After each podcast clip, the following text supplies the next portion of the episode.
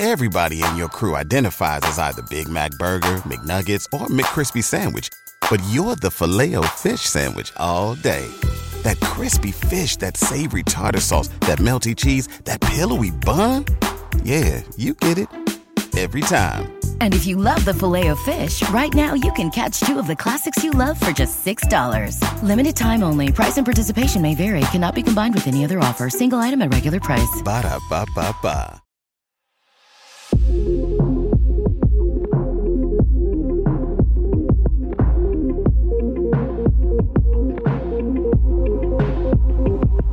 Welcome back, everybody, to The Basement Binge, to another episode that I am surprisingly very excited for, especially after coming. I mean, of all episodes, I decided to come back with Morbius. It's good to be talking about someone that's pretty good. Um, and I'm also joined by the great Matt from Matt Goes to the Movies. It's been a while since I had an episode, been even longer since we had him on the show. So I'm glad that he could come uh, back. So, Matt, thank you for being here. Oh, I am I am so excited to be here, uh, not only to talk about this movie, but like you said, it's it, it's been quite a while. So it's it's always a pleasure to to be on the show and like kind of pick your brain, so to speak, and, and hear what you think, because I always uh, I always love hearing your opinion. Oh, well, thank you. Likewise. And and if I remember right, you have done an episode on the first Sonic movie, right? Uh, yes, I I, I did. Jeez, who who knows how long ago it is now with these things. But yes, I, I did do an episode on the first Sonic movie because it was uh, uh, something that I enjoyed a, a great deal. Okay, yeah, I remember hearing your thoughts about it, and I couldn't remember, like, is that an episode I listened to, or is that a conversation we had? So I had to check. Um, I will link that episode in addition to the episode I recorded on Sonic the Hedgehog, the first one, below, if you want to get our thoughts about the first film as we talk about the second one. So we will just jump right into our first segment, Two Cents, which is spoiler-free. Just kind of give you our spoiler-free th- thoughts. Then we're going to give chance to ma- give Matt a chance to talk about what he's doing at Matt Goes to the Movies, exciting things happens, some other announcements, and then we'll get into the rest of the segments talking about Sonic the Hedgehog two. Um, so Two Cents, completely spoiler-free. Um, I guess kind of briefly, like, to sum up my thoughts, Sonic, I, the first one, I feel like captured this weird magic between, like, self-awareness self-awareness to the ridic- ridiculous idea of a blue se- like super speed hedgehog, uh combined with Jim Carrey's Doctor Robotnik. Like it, like it was just a good atmosphere, and then they captured good heart to it, where it wasn't it didn't feel cheesy, it didn't feel forced. Like it, it was just a good balance. Uh like it wasn't breaking any ideas, it wasn't like breaking the mold, but it just used the mold really, really well. And I feel like they did that same thing here, while also just dialing up the things that made the first one good, like references to the game and the history of Sonic. Take that up, like, of obviously the new characters they bring in, but also just throughout the film, um, like a genuine relationship and like character and emotion for Sonic. Taking that up a lot. The ridiculousness of Jim Carrey and the humor that is so well done, that like is a Jim Carrey that I've missed. Mm. Taking that up again.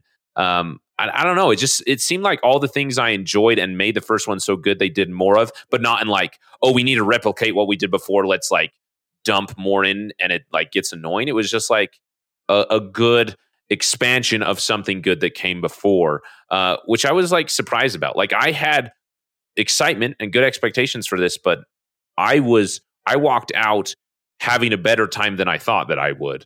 Um, Because I just felt like it, everything I enjoyed about the first, this had uh, more of. Yeah, I mean, like you said, our reviews and our thoughts for the first Sonic will be linked in the show notes. But, it, you know, Sonic the Hedgehog was, I think, the first true video game movie for people to say, that's a good movie. Not, well, it's good for a video game. And my spoiler-free thoughts are, I am amazed that lightning has struck twice, and that Sonic the Hedgehog seems to be the franchise that has pulled the the video game movie out of the proverbial, like, right, mud, ooze, whatever you want to say, and seems like there's a really bright future ahead of this universe that they're creating for Sonic. Um, it it's crazy to think about. You mentioned Morbius, uh, but who would have thought that this movie here, like Sonic the Hedgehog two, pays great attention to the lore and history of Sonic. If you are yes. a Sonic the Hedgehog fan, there are so many Easter eggs, references. There's so much care that went into this movie. It's almost dumbfounding, so to speak, because there's there's so much love and effort put into this this video game movie that you usually don't see from this type, from a video game franchise. You you don't see yeah. this level of care. You know, certainly I I saw Uncharted, uh, not to get off track, and that was good. I enjoyed it, but there's still not the level of detail I felt in that. Like, to me, Sonic the Hedgehog, and the second one too, is the pinnacle of video game movies. But again, it's time to get past that saying and just saying Sonic the Hedgehog two was a good movie. Forget video yes. game movies. This is a good movie. And that's yeah. that's my spo- that's my spoiler-free thoughts. This is a good movie. Yes, I, I completely agree. I, I mean, just to kind of comment about some things versus just in an idea of a, like a, being a good movie, you know, sans video game, um, is that like the relationship between Tails and Sonic and that friendship that they develop over the film, I felt like was so genuine and, and had so many sincere right. moments where it wasn't like, oh, hey, here's this character that has a history and here's this character that has a history. We're going to put them together because people who know Sonic know that these two characters go together. It's like, yes, that is true. And that is part of these characters. And it's done respectfully to that. But it's also like, hey, here's a character that's in a movie and here's a character in a movie. Let's write them as genuinely characters that are together and have a good relationship. Like it, it I was really impressed by that. Um, yeah, yeah, they have they have the they have a great balance of you. You just said it, where okay, fans of Sonic the Hedgehog know Sonic and Tails. So the fact that they managed to still make them two characters that come together, write a good script, and, and actually have you care about those two. Not only does the casual fan sit there and care about their relationship, but somebody who is like, like adore Sonic or gr- like grew up on Sonic, then they even like, there was even more, maybe for me more so than you. I, I don't want to like put words in your mouth, but having like grown up with Sonic, and I talked about this during our video game um, episodes that we did together with our top one hundred video games. I grew up on Sonic. I have fond memories of Sonic the Hedgehog on the Sega Genesis. So to see them write a good script for Tails and Sonic to come together, the casual fan is like, wow, that's actually really good. And for me, I'm like, oh my God, how did you capture the relationship so well on screen? Like, geez, you didn't just phone it in. Like, you made a good, compelling reason why you like these two characters coming together, and seeing that by the end of the movie, you're like, yeah, this is the Sonic and Tails I know. Yeah, I that was going to be my next point about it being a good video game movie as well, is that, you know, with that included in that statement, if you will, is that it feels like it has genuine respect for what it is uh, uh, uh, referencing. That's not the right word. Uh, what it's based off of. I don't mm-hmm. know. I forgot that. Like, I, I'm not as engrossed in the Sonic lore as you. Um, I played a few games. I re- watched a few of the shows, but I don't know that much. But I know enough to know when I'm seeing something that is re- is based off of or inspired by a story that I'm slightly familiar with, if you know what I mean. Or like, and then I was watching a lot of videos, and a lot of people were saying like, yeah, these storylines are are adapted from storylines that happened in the game. You know, it's not just like copy paste, mm-hmm. but it's an adaptation of what was told.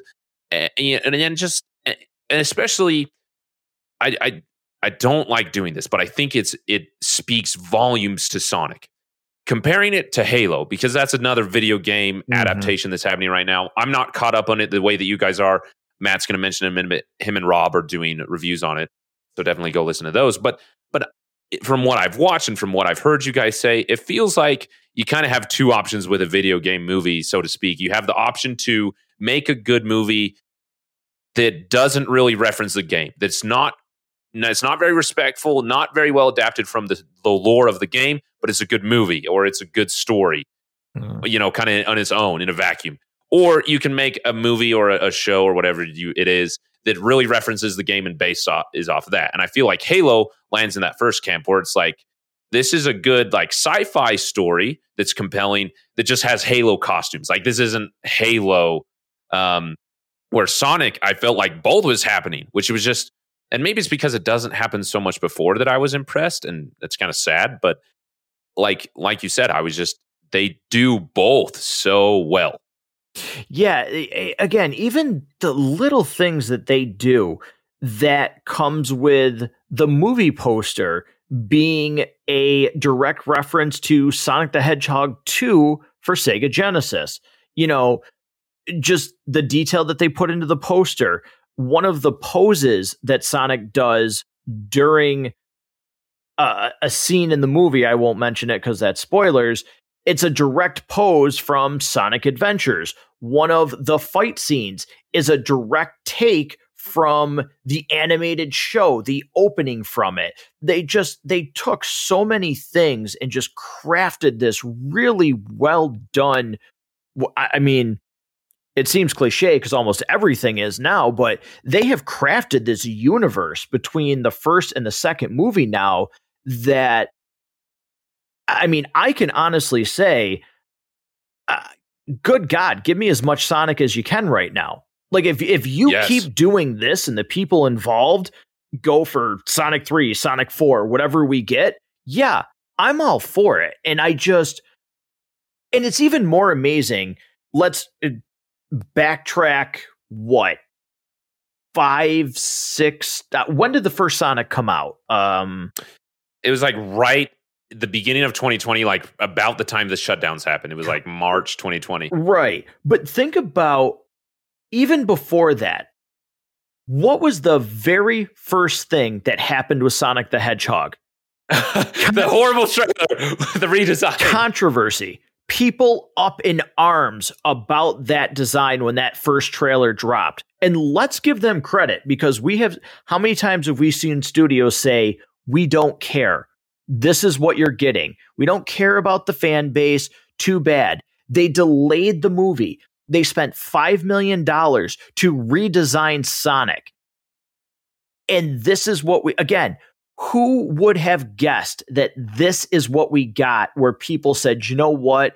We are going to show like love, respect to this character and the fan base, and still make something that people like. When I was in the theater seeing this, I went with my two boys, and that was, it made it even all the more enjoyable. It made it a blast.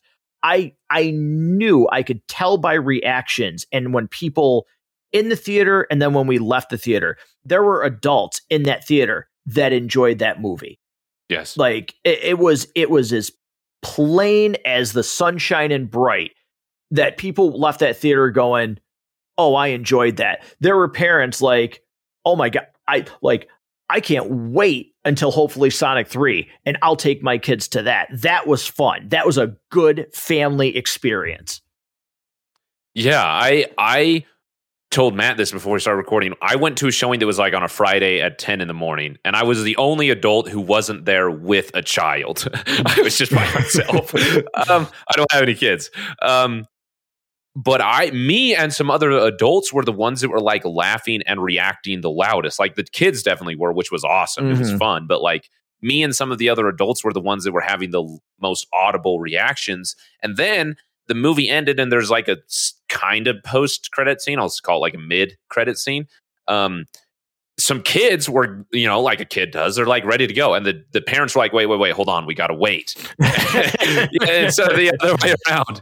And I thought it was awesome. Um, the other thing that I'll say about Sonic the Hedgehog two is that, that because you talk about the redesign, like those poor visual effects artists. And one of the things that I will say in my Sonic the Hedgehog episode, because in my brain, to you, Matt, I haven't recorded it yet, but to the people listening, you've, I've recorded it, um, is how I love how they incorporate um, like the brand endorsements that are mm. clearly there because of the money that had to be spent on the redesign, and they just completely embrace it.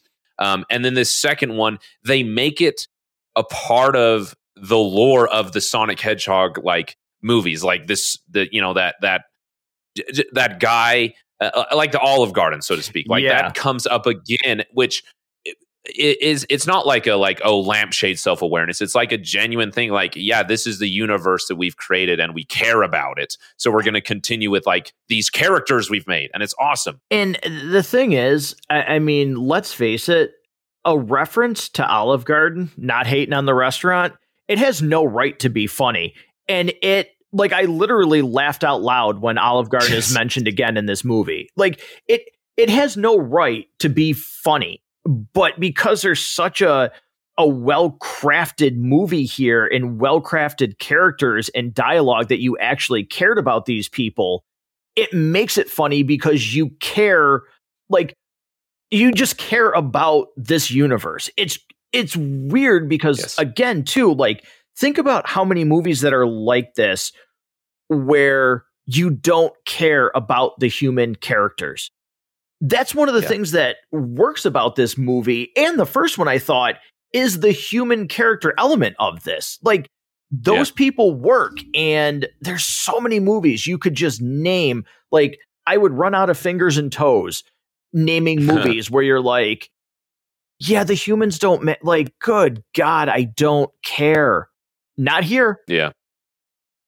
Yeah. Yeah. T- two things you said that I love. Like, one of my favorite lines in like all movies period is in the first Sonic movie when Doctor Robotnik, Jim Carrey, puts his glasses on and they're broken. He's like, call optical illusions. Tell them I need new frames. Like, that's a brand reference. And yeah. I like that quote in the movie. Like, I, I think it's great. Uh, and I feel like, like, and then also that human element. I feel like the people making this understood the things that we enjoyed. We enjoyed these funny references. We enjoyed this humor. So they incorporated that in a good way where we got more of it. We enjoyed the human element. They incorporated that and the relationship between Sonic and uh, I don't remember their names because uh, Tom uh, yes. and, and Maddie, like, we get more of that in like the whole time. Actually, that's spoilers. Uh, just the way that they handled the relationship, I was so glad they did. It was a very, very natural progression I thought that they were going to shy away from, and they didn't. And I loved it, and it was handled really well. And then, honestly, we ov- obviously love Sonic. Like, I saw someone on a Discord I'm on, they were saying how, like, they feel like this movie was just the fan base or, or the studio realizing that the fan base loved it. They're like, oh, you want more Sonic? Well, here's Chaos Emeralds, here's Knuckles, and here's Tails, and they just, like, dump more lore in. And I feel like they did that for everything we love, like more Sonic lore, mm-hmm. more human elements with these characters that we ca- care about, more humor. And like, I don't know, I just, I felt like all the quality things, they just continued to make quality. It's not very eloquent, but I think that that's the way that I feel about the film. And I, and, and I really, really am impressed that they balance that all so well. Like, When that when that person back on that Discord, when that person mentioned how they feel like the film is just them dumping in more of the lore of Sonic, I was like, oh no, are we gonna abandon mm-hmm. what was good about the first? And they don't, like they don't lose one for the other. Um, just one last thing I'll say about that is that in the nature of the film, these are actors, you know, Jim Carrey, James Marsden, whoever it may be, acting against a tennis ball or against mm-hmm. like a blue prop yep. that they have. We, you know, and Ben Schwartz in a sound studio recording his audio uh, for Sonic. But it genuinely feels like these are characters in a room together who are interacting. Like, every once in a while you have that visual thing that obviously gives it away, but that's just the nature of the beast. You can't do anything about it, and it doesn't take me out of the film at all. But as far as like the the dialogue, the communication, the the emotion, I feel like these are characters who are genuinely interacting. Yeah.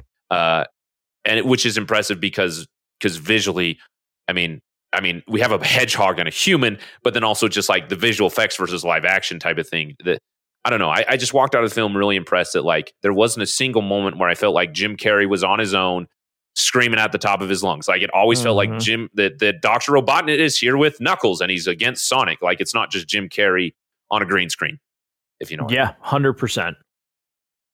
Um. So yeah, any I, any other spoiler free thoughts that I, you want to add? You know Matt? What? I just.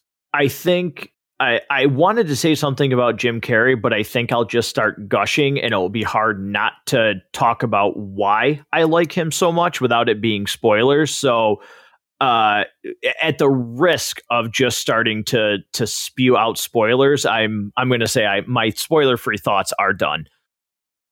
OK, yeah, I agree with you. I, I will just add that I loved Jim Carrey in this. The, the side note of his, I loved Jim Carrey in the first. That was like the thing that initially helped me fall in love with mm. the film. And then coming back to it, I, I developed other things I enjoyed about it.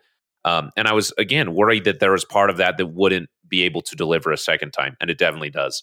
Um, so, but I can't say more spoiler free. So we are going to get into the spoilers here. Um, first, I want to give Matt a chance to talk about what he's doing over on his show, Matt Goes to the Movies. So Matt, now's your chance. The floor is yours to talk about Matt Goes to the Movies and all the amazing, exciting things you're doing over there. Yeah. Uh, Harrison, thanks. Over at Matt Goes to the Movies, you know, we we talk about movies. Uh, just a regular guy that was kind of sitting at home and, and wanted to do something when COVID was dominating the world, so to speak. And everybody was sitting at home. And I thought, why don't I just start something? And it's been it's been a great outlet. I've met some great people. First and foremost is the guy that I'm doing this episode with. Uh, it's been amazing to generate an actual friendship out of, you know, just uh, the, yes. you know, the most common basic thing that so many people do. And that's watch movies. Uh, yeah. So, but for this month, the two, the two big main things that we're doing over on Matt Goes to the Movies is uh, Rob and I are reviewing Halo. Um, Episodes release on Thursday on Paramount Plus, and Rob and I go over and review them on Saturday. Uh, we have all three episodes up right now for review. Uh, there's certainly been some great stuff. Uh, the last two episodes that we did, we did live and had people uh, inside the chat giving their feedback. That was actually a lot of fun, just as we're talking to oh, cool. incorporate people's live chat about what they thought of the episode and, you know, even just the show in general. So, going forward, we're going to continue to do that, do those live so that listeners can chat in and tell us how they feel. And then one really brand new thing is uh, Rob and I are punishing ourselves. Actually, I'm I'm I'm punishing Rob because I asked him to do this. Uh, we are watching, and, and certainly we're going to try and get Harrison in on this as well. Maybe he won't now because I called it punishment. But um, we are watching the live action Resident Evil movies, and how that's different than what we normally do on Matt Goes to the Movies is these reviews are actually, we watch the movie and then do a live, uh, well, we do a immediate video reaction to the movie uh, that is going to be uploaded to YouTube. So the Resident Evil movies will be the first actual video reviews that we've ever done at Matt Goes to the Movies. Uh, it's been really exciting. Uh, the, the first Resident Evil movie is coming this week. It'll be uploaded to YouTube, where the link will be in the show notes for Matt Goes to the Movies and things like that. So uh, that has been a lot of fun. That first one, I should say the first one was a lot of fun.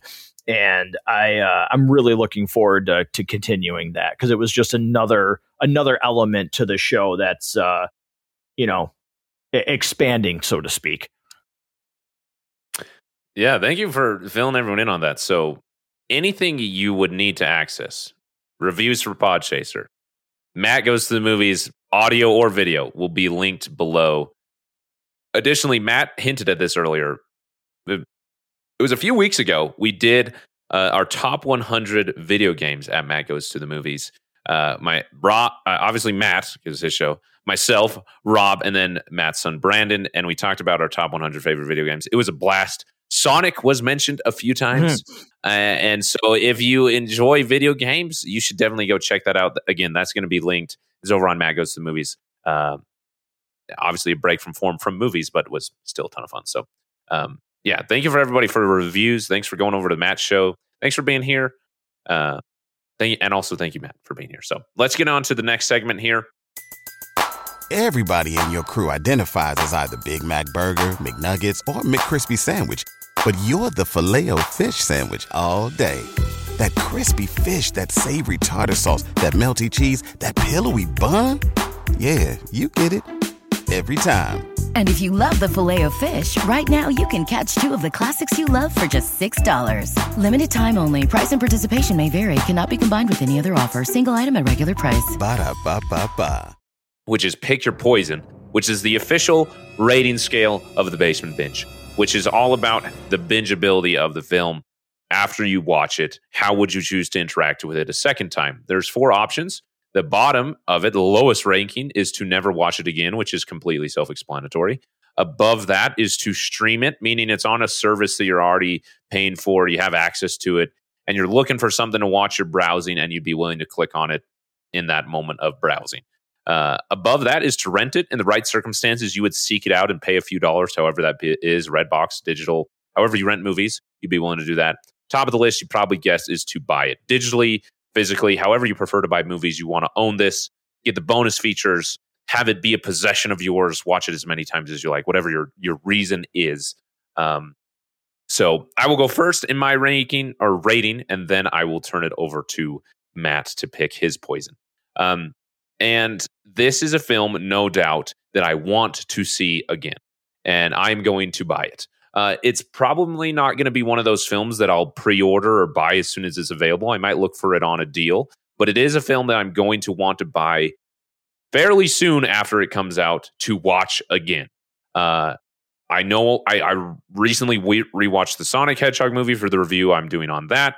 Had a blast. I know I'm going to continue to do that with this film as well. Additionally, when I have kids, this is a film that I would enjoy with them without a doubt. Like, you want those movies that you can put on with your, at least I assume, I don't have kids yet. You want those movies you can put on with your kids knowing that they're going to have a good time and you're going to have a good time. And I feel like Sonic the Hedgehog is at the top of that list. So without a doubt for me, it's a buy because uh, this is a film that I want to see again and see myself uh, seeing many times, especially for Jim Carrey. I'll just speak on that real quickly. I feel like this type of Jim Carrey we haven't gotten recently. Like, obviously we can go back and see his classics, and but it's fun to see this type of Jim Carrey in a modern film, for lack of better words, and and that's mm-hmm. also a reason that I might come back to it. So Matt, what's uh, your poison? Yeah, you know, it, this is definitely a, a buy. I am I'm such a fan of this movie. I'm such a fan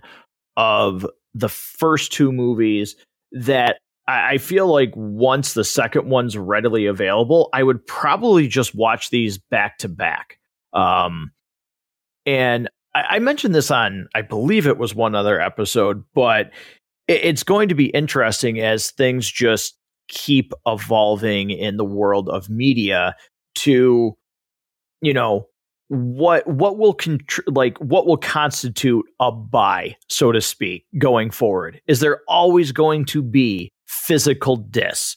Um, because think about when you go to a store, how like how many music C Ds do you see anymore? Like, where will we go with with movies? Um, but in any shape, way, form, or uh, of media, this this would be a buy for me if it was. Hey, you know, going forward with Paramount Plus, you have access to certain things, but like premium content, you have to buy separate from the nine ninety-nine that you pay a month to have Paramount Plus. I, I would buy this movie. If, if there was a way to purchase it, to own it, I would do it. Yeah, I, I think it's interesting how you talk about the the way that media is changing and like, especially with that, because you just like planted a new idea in my head, especially with that, there's those films that that I want to know that I have access mm-hmm. to. Uh, you know, because whatever happens is going to happen. And, and there's those that I don't want to be unsure about. And it, I'm never thought I would say this. I am surprised that Sonic the Hedgehog two is firmly in that list. There's, and this started for me a long, long time ago. And from from what I know about you, Harrison, I think you're the same. There's there's something about seeing that bookshelf or whatever you have them on and just seeing the spines of four, your four Ks yes. or your Blu-ray. Like, there's something about that that never gets old for me. So. Yeah, I agree. I was actually, you can see behind me, Matt, because we're on a video call, but um, this bookshelf that sits right behind me is full of Blu-rays. Um, and I was on a video call. um, getting ready for school. So I was meeting with like a, a an advisor, and they're like, "What is that on the shelf behind you?" And I was like, "Let me tell you, there are a bunch of Blu-rays." Um, so yeah, I, I completely agree. So obviously, it's a film that we both enjoy. We both, according to the rating scale here at the Basement Binge, rated very highly. So also in an idea to that, especially as this will is going to be where the spoilers come in in, in heavier force. Uh, with the next segment, Live Up, which is about our expectations going into the film. This has been a film that we've known about for a while. What expectations did we have going in? This is a film that obviously Bullshot just saw for the first time. And then naturally, the name of the segment, was it able to live up to those expectations? I'll let you go first with this one, Matt. So for me, I had such high expectations for this film because I I love the first one. I I think it's it, it's great. It truly, again, to me, it broke the video game curse um, that everybody talks about, and then transcended into, okay, this is just a good movie. Let's stop talking about how it's a good video game movie. Like, no, it's a good movie. And then this came out, and then I saw the trailer. And then, like, again, for me, I saw the poster, which paid homage to the second video game box art. And I just, I, I just kept increasingly going, oh my God, like, it's here. And then, you know, for me, my my two boys, Brandon and Peyton, were so excited to see this. And then that built my anticipation up because I was like, oh, I'm going to go with them and they're going to have a good time. And oh man, this is going to be so great. And then we got to the theater and we're sitting there and it starts and it ended.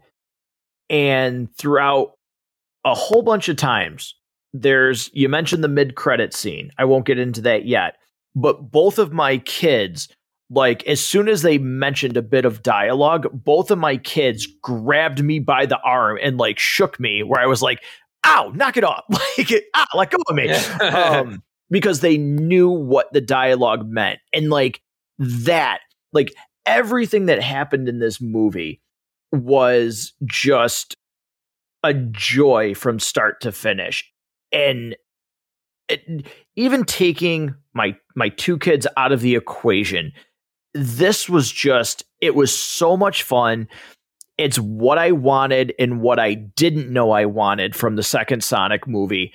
I, I had no idea that I would enjoy the human characters again as much as I did. I had no idea I would, I, I'll just say the word, adore Jim Carrey as much as I did. I yeah. loved him in the first one, but this, like, you think about Jim Carrey and when he was, um, I'm using quotation marks, Jim Carrey, The Mask, Dumb and Dumber, Ace Ventura, all of these things, you know, Bruce Almighty, and this guy was untouchable.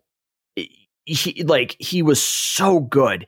And this just, like, this reminds you of peak Jim Carrey. Now, yeah. I know there's some people that don't like those movies regardless, and they don't like him, and okay. Um, but if if you liked Jim Carrey and you liked those movies, like, this is a reminder back to when, the, you know, The Mask, everything was Jim Carrey. If it was comedy, he was on it, and it was a hit, and he was great. And he is fantastic in this movie. I yes. I hope to God his interviews are not true, as he's like, eh, I am thinking about retiring. I, I hope he just seems like he's having such a great time with his character that he will, you know, come back to this and take a break with everything else, uh, because he's fantastic. It would be a shame to not see him again in future installments. James Marsden, Um, you know, who was back from the from the first movie, the Donut Lord, Tom. Um, he's great. You know, good Lord, if I like James Marsden a lot, if ever there is an actor that deserves to be pulled back into the M C U and get another chance at Cyclops, I think it's this guy. I, I think fans would love to see him back as Cyclops, but he's so good. Like, I like him yeah. so much. There's just like this weird wholesomeness about him. Yes. Like, it's, it's so good. Like I, I just sat there, and when there were serious moments, I sat there and I watched along and listened to the dialogue when he was being serious and having talks with Sonic. When there were jokes and the sister, um, you know, uh, the sister's fiance was like, "You got a lot of nerve, buddy." Like, I sat there and I laughed along with that. It, it just, there's so many things that happen in this movie that just, they hit for the right reasons. They hit because they're funny. They're hit because they're heartfelt. It, yeah, th- this movie totally lived up to my expectations and went further than what I thought. This this movie, by the end of it, made me say, you have to give me a Sonic three. You have to. You cannot yes. stop this franchise. Wow. So many things you said that I want to comment on. The the first one that I'll just say about Jim Carrey is that it, it, I completely agree with everything you said. The only thing that I'll add to it is that it doesn't feel like it's at the loss of a character. Right. Like, it doesn't feel like, oh, here comes Jim Carrey to be Jim Carrey. It's like, here comes Jim Carrey to be Doctor Robotnik, and it's a perfect mm-hmm. combo. Um, and it, it, it works so well. So what, so what were my expectations? Really kind of similar. There were things that I, I think I kind of said most of it is in two cents that I really, really enjoyed it about the first, and I wanted more of it, but I was kind of worried we wouldn't get it, or that the, the balance wouldn't be there. And, and we got more of it, and the balance was even better. Mm-hmm. Um, the one thing that really just got to me was that, that I mentioned a little bit is I didn't know that I wanted the relationship between Sonic and Tom to develop into like a father-son relationship by the end of the first film. But in this film, that's what I wanted. And, and that that weird wholesomeness that James Marsden has, that, that when Sonic didn't, you know, he's like, "You're not my dad." I was like, but he should be. Like, you, you know, and and by the time we got to the end of the film and he calls him dad, or I don't remember exactly how it says it, it you know, it gets to that relationship. I was like, yeah, like that's what I want for these characters. Mm-hmm. And I didn't know that I would want that, and it, it, you know, and I and I laughed at the funny moments. I enjoyed the references. Um, I the, my uh, involvement in the Sonic lore came at when you know when Knuckles and Sonic were like on a mm-hmm. team, so to speak. Like, I didn't know that there was a history where they were opponents or enemies, uh, and so that was really really new to me in the trailer, and then also in this film.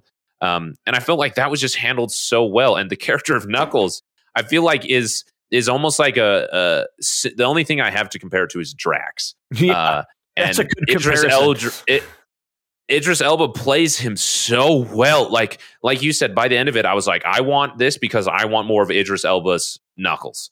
Uh, and, and now to see how he's going to interact with Sonic and Tails, uh, I want more of that. And you know, I, I enjoyed the like the fight mm. scenes. The the they're awesome. The visual effects are awesome, and the way it's filmed, it looks great. It's visually engaging. But then there's also those moments, like I think about that moment when Sonic is sitting, or Knuckles is sitting on the beach, and he's like, "Don't touch me," and he's like upset, and, and Sonic throws a sandball or whatever it is at him, and, and then they have a serious conversation. Like, you said, you lost everything. Like, how did you keep going? Like, I was involved in that. I was like, man, I'm really right. feeling for Knuckles right now, and. And Sonic's response is so genuine and like so sincere. And who doesn't need to hear that at some point in their life? And and then there was like part of me like, is this too on the nose? Like, is this one of those moments where the filmmakers are like, we need to have a message. We need Harrison's going to get to fall in. We need him. We need something for him to talk about. Um, and, and no, it, it it is direct because that's a that's the type of a genuine response you have when someone asks you that question. You don't beat around the bush. You give a direct response. And I, I don't know. I just I, I just. In every way, it it was better than I thought because I was worried it would lose those qualities that I loved about it, and it just had more of those qualities. Yeah, well, th- think about if, if if I can for a second. You know, you're talking about that beach scene, and uh, think about the fact. Okay, Sonic throws, you know, the the sand the sand ball at Knuckles, and Knuckles throws a beach ball back at him, basically, of sand. And I'm sure you did exactly what you did just now, because my theater did. You laughed. And then five seconds later, you turned your tone and you were listening to a serious conversation that you were engaged in. A lot of movies have a hard time making that work. This movie was able to, it could balance that tone of, okay, that was funny, to all of a sudden, like, okay, now we're in a serious moment. You know, you talked about these, you know, these human actors looking at a tennis ball or whatever they're using as the effect to be like, this is your viewpoint of this is where Sonic's going to be. You know, think about towards the end when they're sitting there, the three of them, and he's like, I love you guys.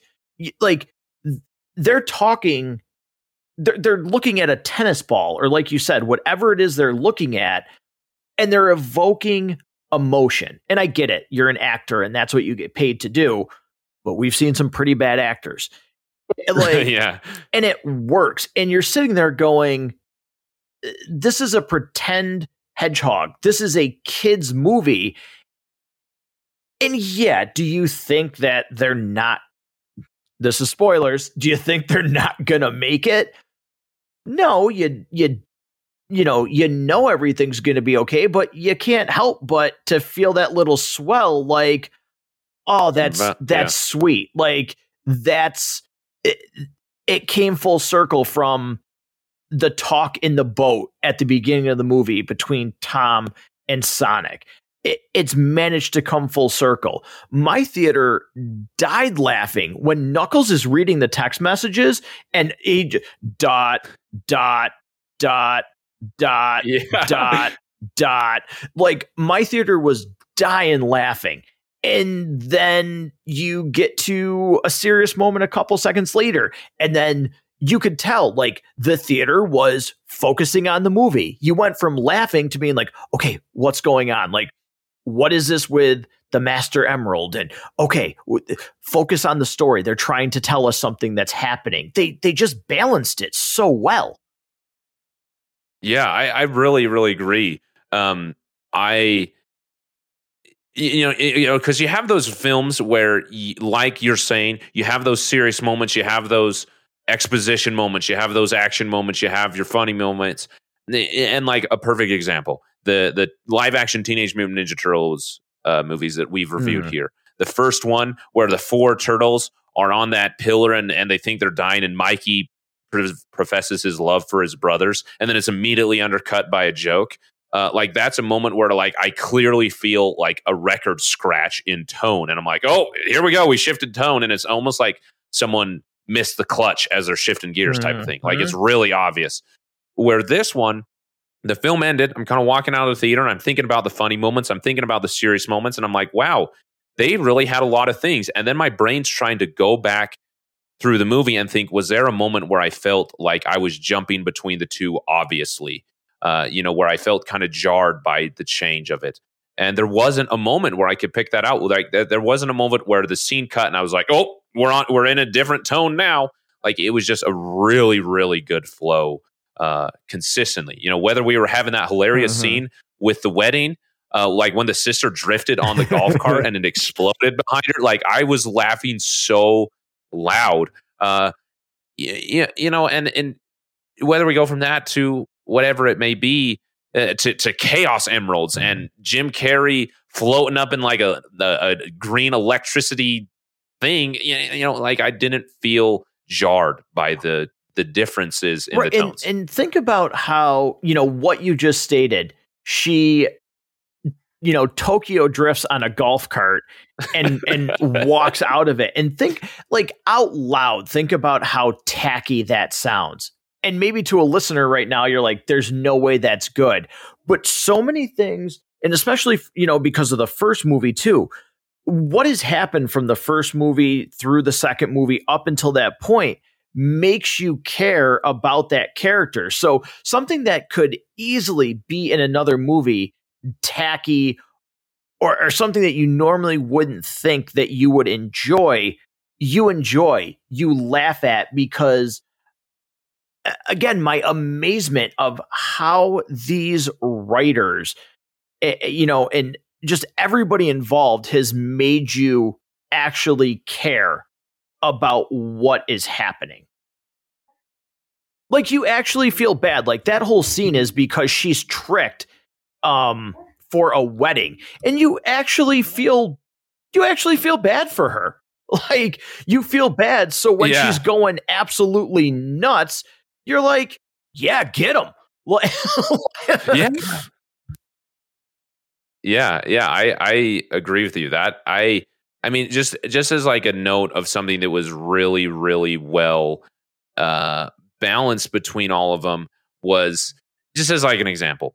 There's a scene in the film, if you've seen it, you know, where um, Tom, James Marsden, gets like the, the little girl, I forget her name, the, his niece is the ring bearer, and he like teases her by taking one of the rings, and, and he has one of Sonic rings. And when that was happening, I was like, oh yeah, like this is totally going to lean to a scene where it's the wrong ring and they accidentally get the Sonic ring. Like I saw that coming, uh, but it what didn't feel like it was a moment where it's like, oh, we need to force some interaction later, so let's have our character do something so we can get to point B. Like that felt like something that the character of Tom would actually do, would tease his niece that way. And then it wasn't like, oh, here, we set up this gag, let's immediately pull it out later. Like it was a few minutes before that gag came full circle, like actually quite a few right. minutes. And, and and when it did come full circle, I was like, oh yeah, here we go. Like here's the gag that they set up.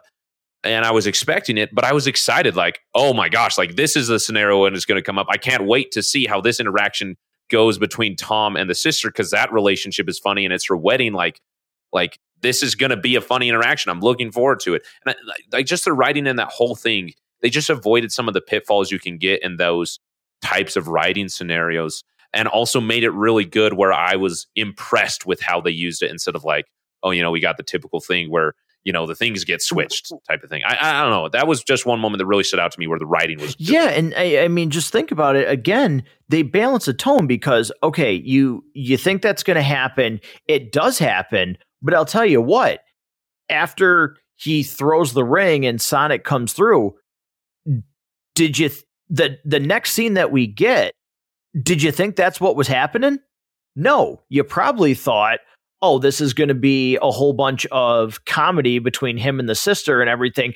And then they throw you kind of, I shouldn't say like left field. It's not like a, a like, oh my God, what a swerve. But it's like, wait a minute. What? Like there's, there's agents at the wedding. The, you know, the government guy that loves Olive Garden is back. And w- wait, they're, they're capturing Sonic and Tails. Like, wait, wait a minute. What's going on here? Like, wait, no, like, and they're like, Robotnik's back. And you're like, yeah, idiot, Robotnik's back. Like, what are you doing? Like, you can't lock up Sonic. Um, but they, they managed to, they managed to get you with a scene that's like, okay, funny. And then they, they shift it and you're like, wait, no, like you can't do this right now. Like, what are you doing? But like, you're invested. Yes. And, and I'm glad that you brought that up as well, because after that great scene with the rings and, and Sonic comes through, I was expecting like Robotnik's back. We're urgent to go stop him. The drama that's going to prevent it from happening is going to be the fight between Sonic and the sister who's supposed to be having her wedding. Mm-hmm. You know, like the typical drama that delays the the event. Uh, and that was just like totally avoided. And it was something completely different uh, that fit. Like it wasn't like, oh, here we're going to subvert your expectations like they did. Mm-hmm. But it was something that was natural. And I was like, oh, yes, like this is what would happen type of thing. Yep. Um, yeah. Really, really. And and these are not the things that I was expecting to say about Sonic the Hedgehog two. I was expecting to like it, but I was kind of expecting to be like, yeah, I liked it. It wasn't great. Uh, but it, you know, it's a, it's a good follow up to a film that was was really good. You know, like it's it's slightly a step down, where I feel like this is a step up from the first one, which was already a step up from so much. Right. Yeah. I, I mean. Uh, again, it's I, I don't think you can really understate how impressive it is that the sequel is better in this type of environment. Like, not only like, you know, again, did they improve upon things from the first one and still manage to make, you know, human characters interesting, but the respect that went into this, it it's really rare, because, you know, a lot of the times you don't get, like you don't get that. Like this,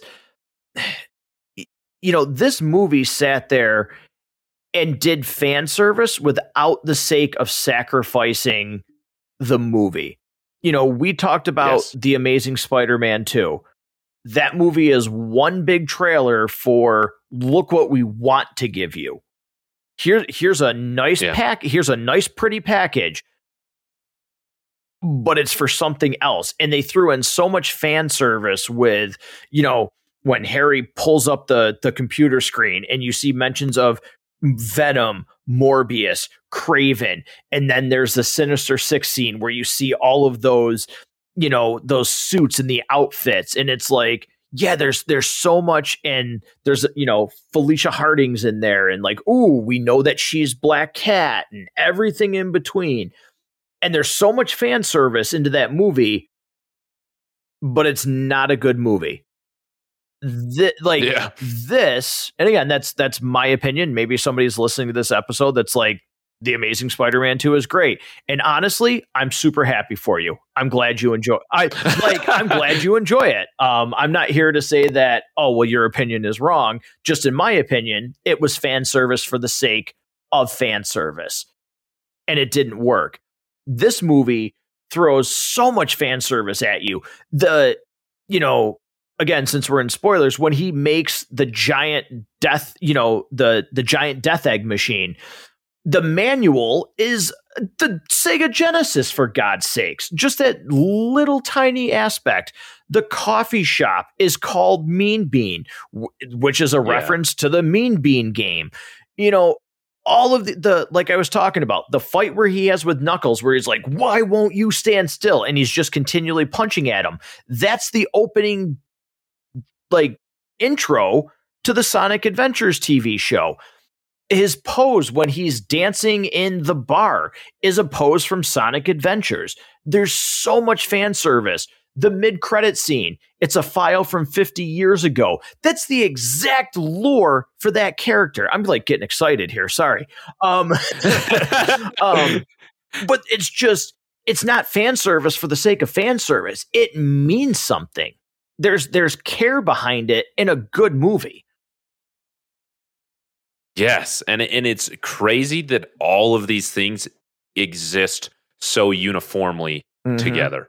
Uh, I, you know, as, as I saw different elements in the trailers kind of highlight different aspects of the film, I was like, one of these is going to break the mold uh, and, and kind of fall, make it fall apart. But it just it made it even that unity even stronger, uh, and and really just exceeded what I thought it was. What I thought, what I thought Hollywood writers were capable of. Yeah, uh, genuinely, and I'm, and I'm not saying that to be hyperbolic. Like, this genuinely exceeded not just my expectations for the film, but what I thought we were capable of producing in, you know, the twenty-first century Hollywood. Well, uh, again, you know, you're talking about the, the typical tropes and everything. Think about the main part of the movie. So by the end of the movie, you know, I, I think maybe anybody would maybe think this, but Sonic, Knuckles, and Tails are together. OK, now think about how cliche that usually is in a movie. Knuckles wants to fight Sonic. Oh, by the end of it, they team up. And it's just like, yeah, just OK, you got there, whatever. Again, even that, which has been done time and time again to exhaustion, and has missed the mark so many times in so many movies that even you and I individually have talked about on the show, or, you know, on our, on our shows, or even watched in our personal lives and have never done a podcast review of it. Think about how many times that hasn't worked. And even that works in this movie. There's a logical step each time why Knuckles gets to where he is. It makes sense within the story of his character and the context of what happens in the movie. It's not just, well, we want a cool moment for them to be together. No, there's a logical story progression as to why these three are now together. Yeah, I, I completely agree. Like, I, I saw it coming that they were going to get together, and I was like, Again, I was a little worried, like, where's that moment where he just crosses a line because mm-hmm. they need to cross right. the line to be together? Uh, and it happened where he he kind of like meandered on both sides of the line for a little bit, and it's because his interest was genuinely in the Chaos Emerald. Like, he he didn't necessarily have anything against Sonic. It was just that Sonic was in his way to the Chaos Emerald, and then I don't know. It's just that has been so mistreated mm-hmm. so many times. And I did not ever expect that the the the breakthrough was going to be Sonic and Knuckles uh, with Jim Carrey in between them. And somehow it was. Yeah, I, I think, you know, uh, and again, act, like action in this movie. Well done. The scenes between him and Knuckles, you know, that first introduction, and even just I. just the simplicity. And I just, I, you know, Jim Carrey, when he shows up to the house for the first time and he's like, I don't know how you came back, but you're going to be sorry that you did.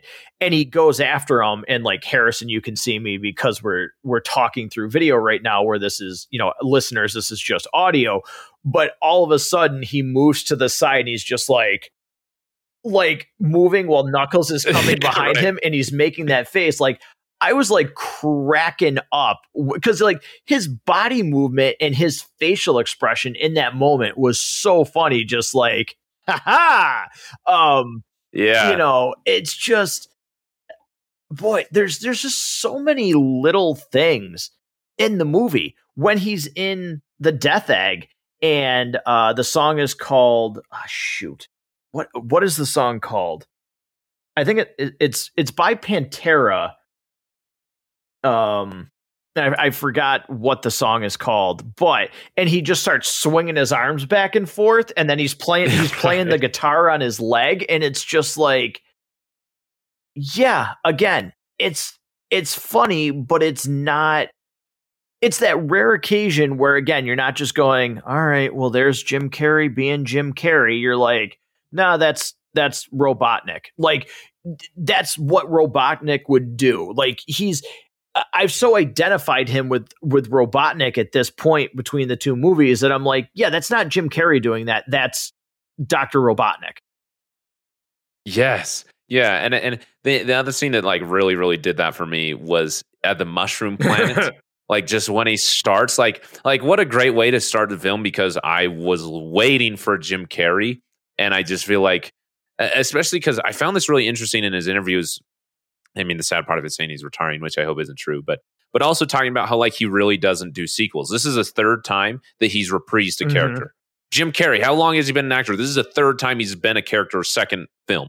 Uh, and he talks about how he he doesn't like sequels because he always wants to do something new. But Robotnik felt different because the second one isn't like like an. A, a newer version of the character because of what he goes through and how he changes. And I, I felt like he just l- took it up a notch in all the right ways. And it just wasn't just like, oh, hey, we paid for Jim Carrey. Let's right. you know, let him turn it up to eleven. It's like Jim Carrey is really enjoying this character.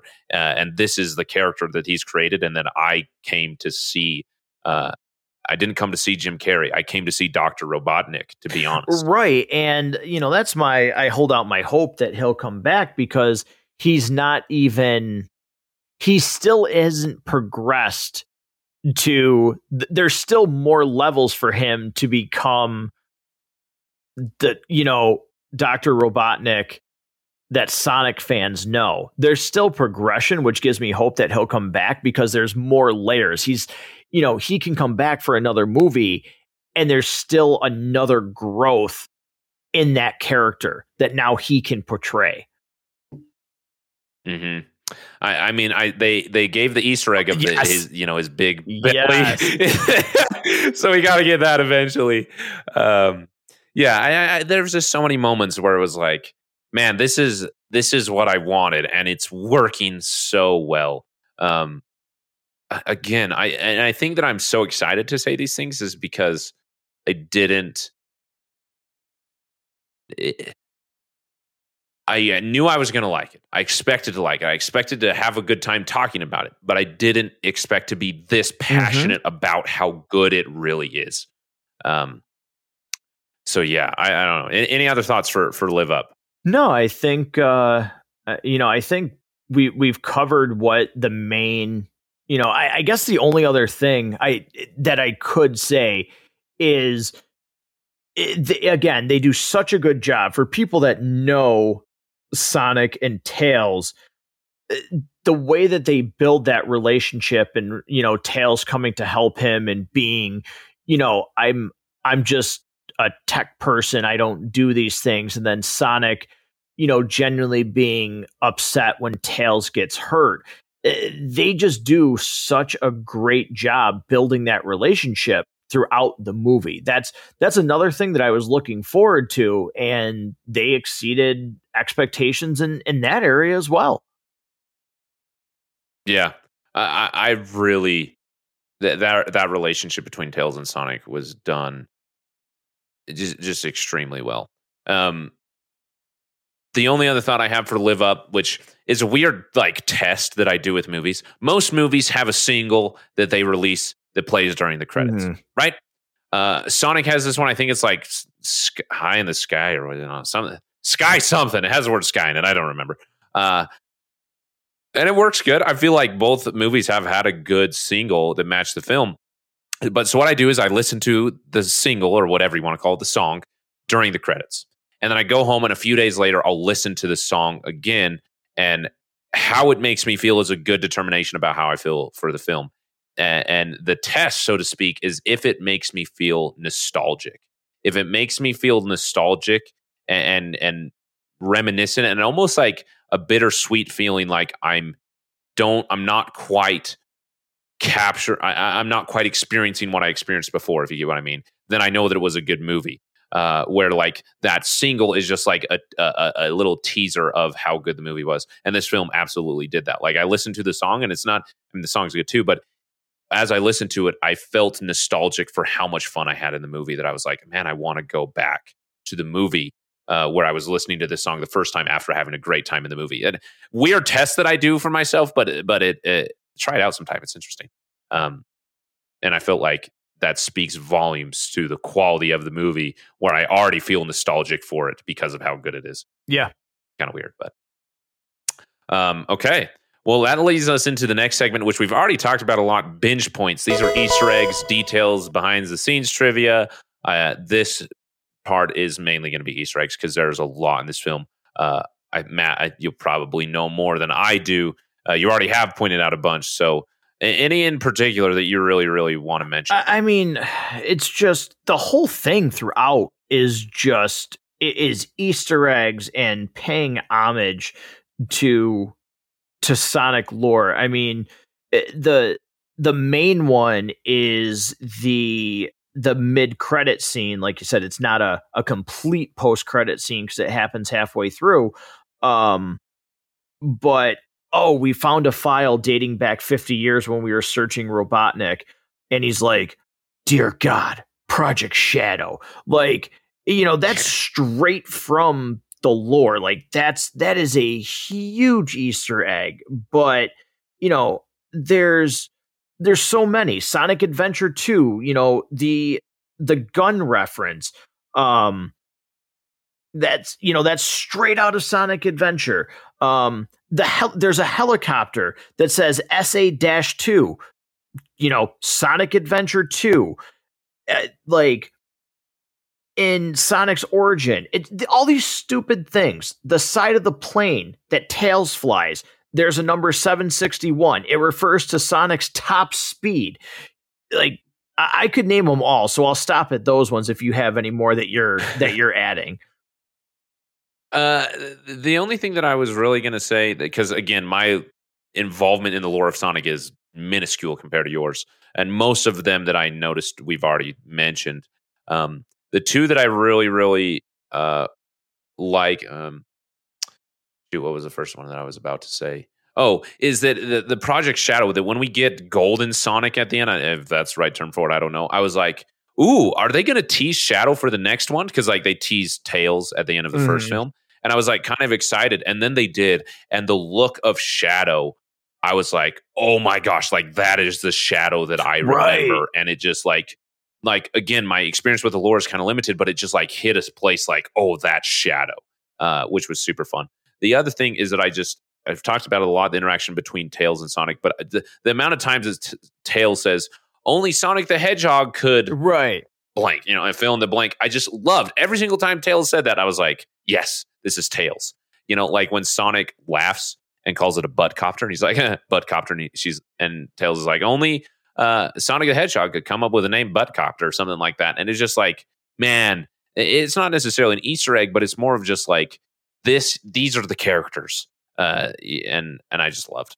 So, yeah. I, um, I don't have any others really. Yeah, no, do. I mean, I, I mentioned it, but you know, Agent Stone, the coffee shop, Mean Bean Machine, throwback to the Genesis game, um, the Sega Genesis manual, um, for the Death Egg, the Eggman's outfit when he's looking through for different looks for him, the underwater bubble, Sonic's plane, the yes. fact that they snowboarded, which was in Sonic the Hedgehog three and Knuckles. It's like, there's the way that Knuckles punches the emerald out of Doctor Robotnik. It's incredibly similar to the beginning of Sonic the Hedgehog three, um, where he punches, you know, Sonic with the Chaos Emeralds. It just, th- there's so, th- there's so much going on here. Um, the Sonic Adventure cover art is this pose that Sonic strikes during the dance scene. Um, that is the exact pose from the Sonic Adventure. It, there's just, yeah, th- there's so much. Um, the only one that I have that I love is that the film, like, uh, almost like an emotional core for Sonic in the first film was that he had to play baseball mm-hmm. alone. Uh, and the fi- this film ends with him playing baseball with his new friends. And, you know, like, that's just a small thing, but it, it felt like an Easter egg to the character of Sonic. Uh, you know, I mean, that's just like good storytelling. Um, but to me, it, it it it was good enough that it earned itself a binge point. Yeah, yeah, definitely. Um, I and, and Knuckles um, is funny in that scene too. Like, yeah, he's he's absolutely hilarious. Uh, yeah, Knuckles' comments about baseball are like, I wish I had them memorized because they are. Like, I was dying laughing. It was it was and, hilarious. And now I have mastered the base of second. Like, I had no idea. That's the other thing, that Idris Elba was that funny, right? Uh, and he plays Knuckles so well. I like that scene when he's talking about how he's he's just gonna fight uh, Doctor Robotnik, and he and it like how his drones aren't a match for him and all this stuff. He's like, oh, they oh, are stairs. Yeah, he just like oh, walks up. These, these are stairs. Yeah, I thought that was awesome. Um, so, oh, the, the one other Easter egg, just because we've done Fast and the Furious, is when they make it to the temple with the owl where they get the compass, uh, Tails and Sonic are there, and they're talking about how the Echidna and Longclaw, the owls, I don't, I don't know how to refer to them, have been fighting forever. And Sonic is like, oh, kind of like The Rock and Vin Diesel. Right, yeah. I died laughing. I thought that was so funny. I mean, like, that's probably going to go over every single kid's head in the theater, but that is a fantastic line. Um, the other thing that I didn't, that I wanted to mention in uh, uh, Live Up is that I love how they kept Sonic as a kid. Like, he's clearly just a kid who's obsessed with pop culture references, and like, that's who he is. And it makes, and it makes for good quips and fun uh, lines in the in the film, but it also just keeps the character. Right. Yeah. one hundred percent. Um. Oh, the the other thing that I really loved is the like the loop that Sonic does on the skateboard when he's by himself. I was like, oh my gosh, he, he's rolling in the loop. I just love that. So, um, any other binge points you want to add? Uh, no, I am I am good on those. Okay, so let's move on to the next segment to kind of wrap it up here. Least and likes, which is our least favorite scene. And our favorite scene. Pretty straightforward. Uh, so let's start with our least favorite, and then we'll go into our favorites. Matt, what is your least favorite scene from the film, if you have one? Uh, so I do. Um, and it's strictly because it is way, way out of place compared to everything else in this movie. Um, there is one scene. It, it's when they are... Uh, In, I, f- I forgot where they went to, but when they're snowboarding and everything like that, there is one scene where Robotnik is in his his hover egg and he comes up onto the sc- like he comes up onto the screen and the mountains are behind him. It compared to the rest of the movie, it looks so fake. Like it is, it yes. is such an obvious green screen. I like for a split second, I was really like, holy cow, like how is this how is this so bad? Because it's it is so it's so obvious compared to everything else in the movie that it that looks real and doesn't look incredibly C G I, that I couldn't help but like that that one piece, and it's not forever that that scene lasts, but it is so jarring that I was just like, it took me out of the movie for a second because I was just staring at it going, Th- this can't be right. Like, wait, what? Hang on a second. Like, am I like, am I, is, is something going on with my eyesight? Like what, what just happened? Um, that's my least favorite part because it's so jarring. Uh, that's interesting. That's exactly the one that I was going to point out. Like, there's not really a moment that's like, how can I say it this right way? Like a moment of, the, I was going to say a moment of the film, but a moment of like the story or like a scene that's involved in the story or in the characters that I disliked. Like, like there wasn't like a moment where it was like, oh, I don't like what they're doing with the characters. I don't like what they're doing with the story, or I didn't like the humor. Like the one part of the movie that I was like, oh, I didn't like that was, you know, just a, um, a, a misstep or a rushed production on visual presentation mm-hmm. of the film, uh, which again speaks volumes to the quality of it. So, Um, more excitingly, let's get on to our favorite scene. I will let you go first again, Matt. What's your favorite scene? It's it's so hard because I don't. Th- to me, there's not one scene that like stands out head and shoulders above the rest. If I if I had to really just say, okay, for the sake of the segment, I have to pick one. I really do love the the actual introduction to Knuckles with Sonic, because we see Knuckles before that scene, um but just his introduction to Sonic, the fight, you know, you saw the scene in the trailer, but just him stopping Sonic with his hand and then basically just like fist pounding him down into the ground, like Knuckles is a hammer and Sonic is the nail. um The the dialogue with like, do I look like I need your power? Like I, that scene is really well done, but there's just there's so much to like about this movie. I love the scene of Tom and Sonic in the boat. I love the Death Egg scene. I love Super Sonic. It's just maybe super, you know, maybe it would be Super Sonic because it's just so cool to see that and him just tear through the Death Egg. Um. But it's hard because there's so much good in this movie. There's so many good scenes. But I I, I think yeah. that introduction to Knuckles and Sonic, just because it it does set the stage for me, like, okay, here we go. Yeah, I, I agree with you that it's really hard to pick a scene that feels like it stands taller or above the rest. Like it like it's really hard for me to point to one and be like, this is my favorite. This is the one that, that stands out. This is the one I remember what it's like. No, I just remember like the whole mm-hmm. thing. Um, again, for the sake of the segment, exactly like you said, my favorite would be that beach scene with Sonic and uh, Knuckles. Uh, I just really liked it. I like the humor. I like what Knuckles says. I like the sincerity of it. I like what it leads to. Uh, I like the depiction of Sonic, that Sonic uh, is this just good-hearted person. And I think Longclaw at one point says to him, like, she recognized he was different because of mm-hmm. his heart or something like that. Uh, and then we see that. Like, this is somebody who doesn't hold grudges, who, like, just because you fought him, he's going to, like, fight you. Like, like he just saved you, and now he could just go back to fighting you, but he saved you, and now he's, like, going to become mm-hmm. your friend. And, and it, but it's not like a cheesy, like, you know, I'm going to stop the bad guy by becoming his friend, like we've seen before. I don't, I don't know. It's just, for a lot of reasons, I'm just going to pick that one. Uh, but again, I, I could mention many. Um, so we will get on to the last segment then, um, unless there's any other honorable mention scenes that you really want to mention. The whole, I, geez, the whole movie. The whole like- thing. Yeah. Yeah, the whole thing. Um, okay. Well, we will get into the last segment here. Fall in. I kind of hinted at this earlier. This is the segment of the Basement Binge where we t- dive into the messages, the meanings, as my dad always told me when he would tell me stories, the moral of the story, right? What is the takeaway?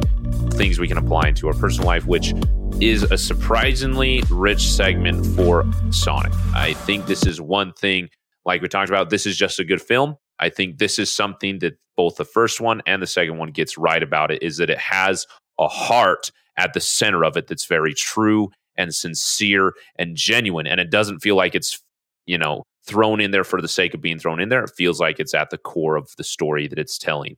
Um, and I, I really value that. The, the thing that I would say for this one is just like a...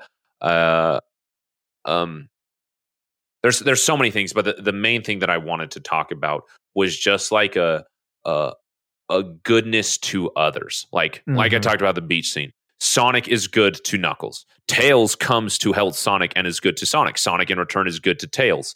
Um, the sisters are good to each other. Tom is good to Sonic. Uh, the that one cop, whatever his name is, the the hilarious guy, Will. I, I feel like that's I think name. so. Yeah. Will. Wait, wait, wait. I wait. have to look it up on IMDb. Yeah, and like like he's good to the people around him. The people are good to him. I, I don't know. There's just like there's something that I really liked about the film where we see characters just have a goodness and a kindness to other people, and that progresses the story really well. Yeah, I mean, you know, look no further than the first, you know, one of the first scenes with them on the boat and him being out all night and like, you know, you're like, I know you don't want to hear this, but you're just a kid. You don't need, you know, to grow up. You know, you don't need to grow up too fast. And I know you want to do great things and that time will come. Um, you know, a message about family. They can be in all different forms. Uh, family doesn't necessarily mean, you know, you have to be blood, so to speak. Um, Just, uh, you know, yeah. there, there's just all of these these messages. And again, like the friendship and, you know, e- even Knuckles, just, you know, Knuckles has a code, so to speak, that he, you know, this was about honoring his father and his tribe.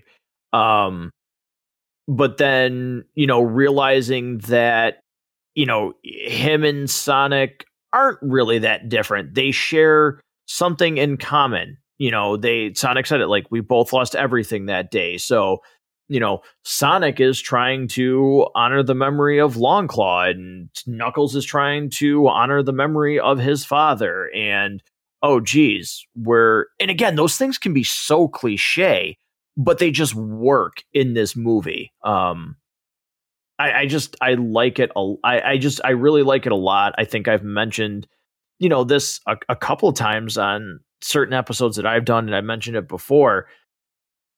Boy, certain things just show you how much closer we are than sometimes it like people would like you to believe that there's there's way more that connects us than separates us. And I think this movie showcases that really well. Yeah, I I really really agree with that. Um, I I don't want to add to it too much because I feel like I was just extremely well said. Um, yeah, we'll leave it at that because that was I don't know what to say. I'm at a loss for words. Um, yeah, it, it's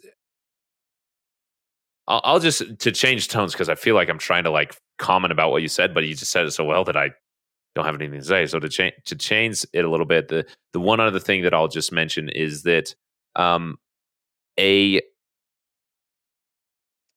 whoa a, a commitment to who you mm-hmm. are. That's the only. It's not very well said. It's not quite getting at what I want, but it's the only way I can say it. Like you just talked about, Knuckles is committed to being who he believes is Knuckles. Sonic, when he's supersonic, conjures up a chili dog, right? Like, and, and I don't know. It, it's just like these people are who they are. uh, and they're each helping each other be the best versions of themselves. Like, like Tom, for example, like that scene in the boat, he doesn't reprimand Sonic for trying to be a hero. He doesn't say, you shouldn't do this. You're a kid. You're going to be in danger. He just says, like, hey, don't try and force mm-hmm. it. Like, it will happen one day. And, like, embraces that Sonic wants to do good and and has the capacity to do good, but gives him guidance in how to achieve it instead of saying, like, don't do that type of thing. Um, and I just, I think that is really awesome to see in, in community.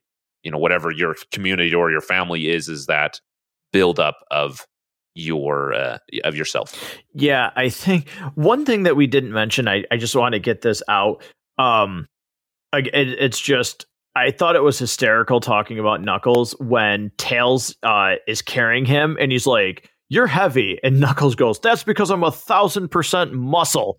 Um, that like awesome. That was really funny. And then I was so at the end when they save everything, Sonic, you know, wins the day, and they're like, power bump. I literally was like, oh my God, no, he's like, he's going to power bump. Like, Knuckles is, because he's, he crushes their hands when he shakes it. Right. And when he, they were like, power bump, and Knuckles was going, I was like, oh my God, he's going to break their knuckle. Like, I was like prepared for him yes. to like break their knuckles. So I was like, oh no, no.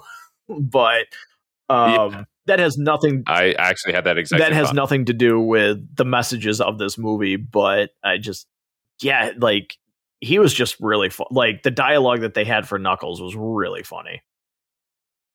Yeah, he, he, if you have made it through this entire episode and you haven't been convinced to go see the movie, go see it for Knuckles alone.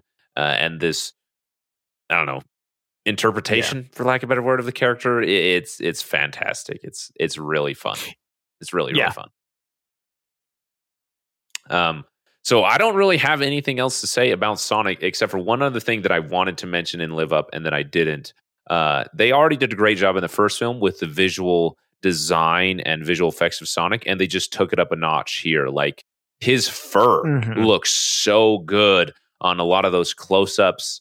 Um, like, th- this is going to sound weird. The whites of his eyes look good. Yeah. Like, They don't. They they they they have this glossiness that feels natural. Like like he his eyes are huge. Like that should not that that's not normal. Uh, but yet there there's so much of a humanness mm-hmm. to him because of the way they design and animate these characters that uh, is fantastic. Uh, and so I just didn't want to forget to mention it because it it. I mean, like, these messages we just talked about probably wouldn't have the same impact if these characters didn't have the visual endearment that they possess. Yeah, one hundred percent agree.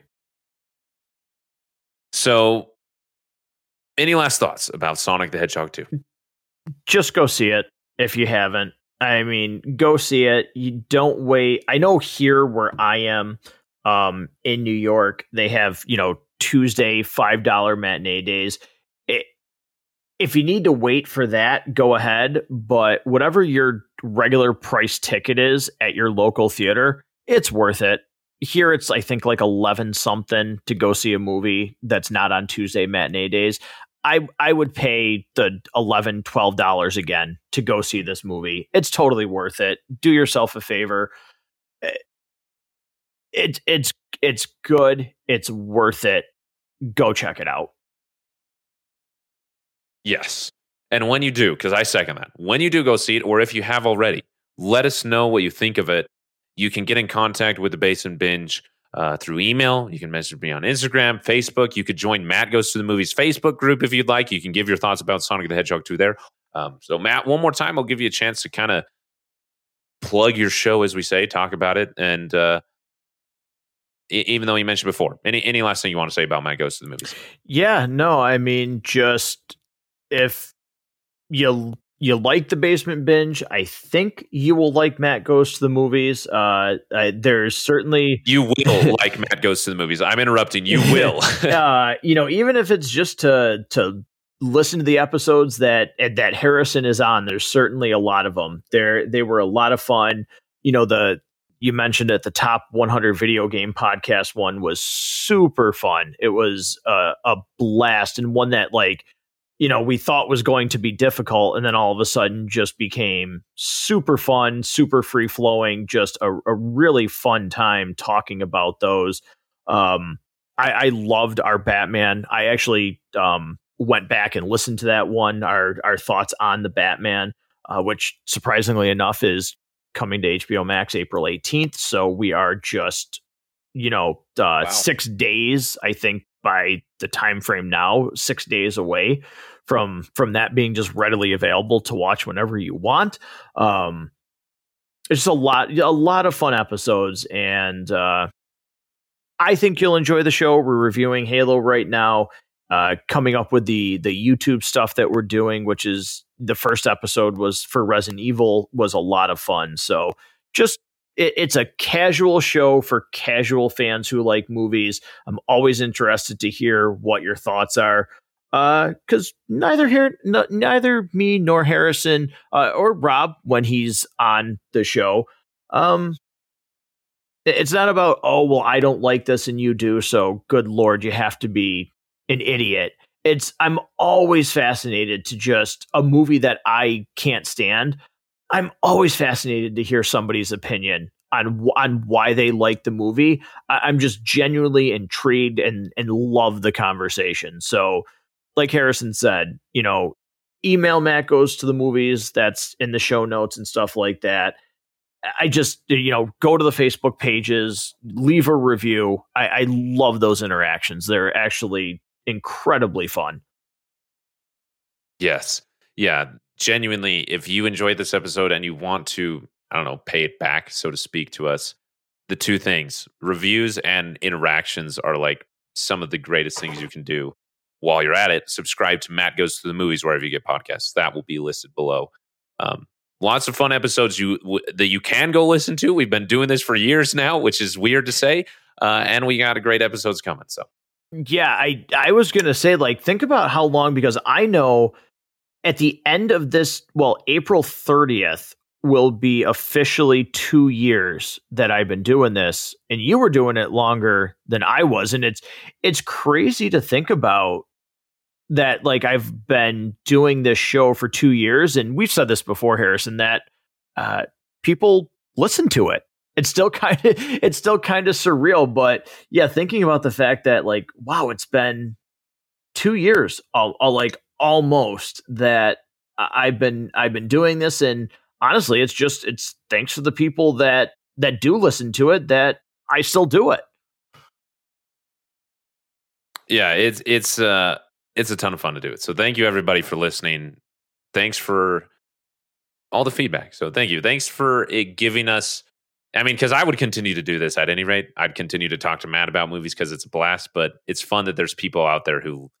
who listen, whether they agree or not to what I have to say. It, it's it's a lot of fun. So thank you, everybody, for listening to The Basement Binge. Thank you again, Matt, for being here. I, I really, really do appreciate it. It's been fun to catch up with you and, and also talk about Sonic the Hedgehog two. I'm glad that we were both, like, equally zealous about it. I was worried that, like, uh, I would maybe be a little bit too much, but I think that we kind of matched each other uh, stride for stride. So, um, yeah, thank you again. Any way that you could contact or follow or subscribe or whatever you want to do with Matt Goes to the Movies or The Basement Binge is linked below. If you haven't heard it enough, this is The Basement Binge, if, if that wasn't clear. Uh, my name is Harrison. Thank you again, Matt, for joining. But that is all for now. Ciao, ciao.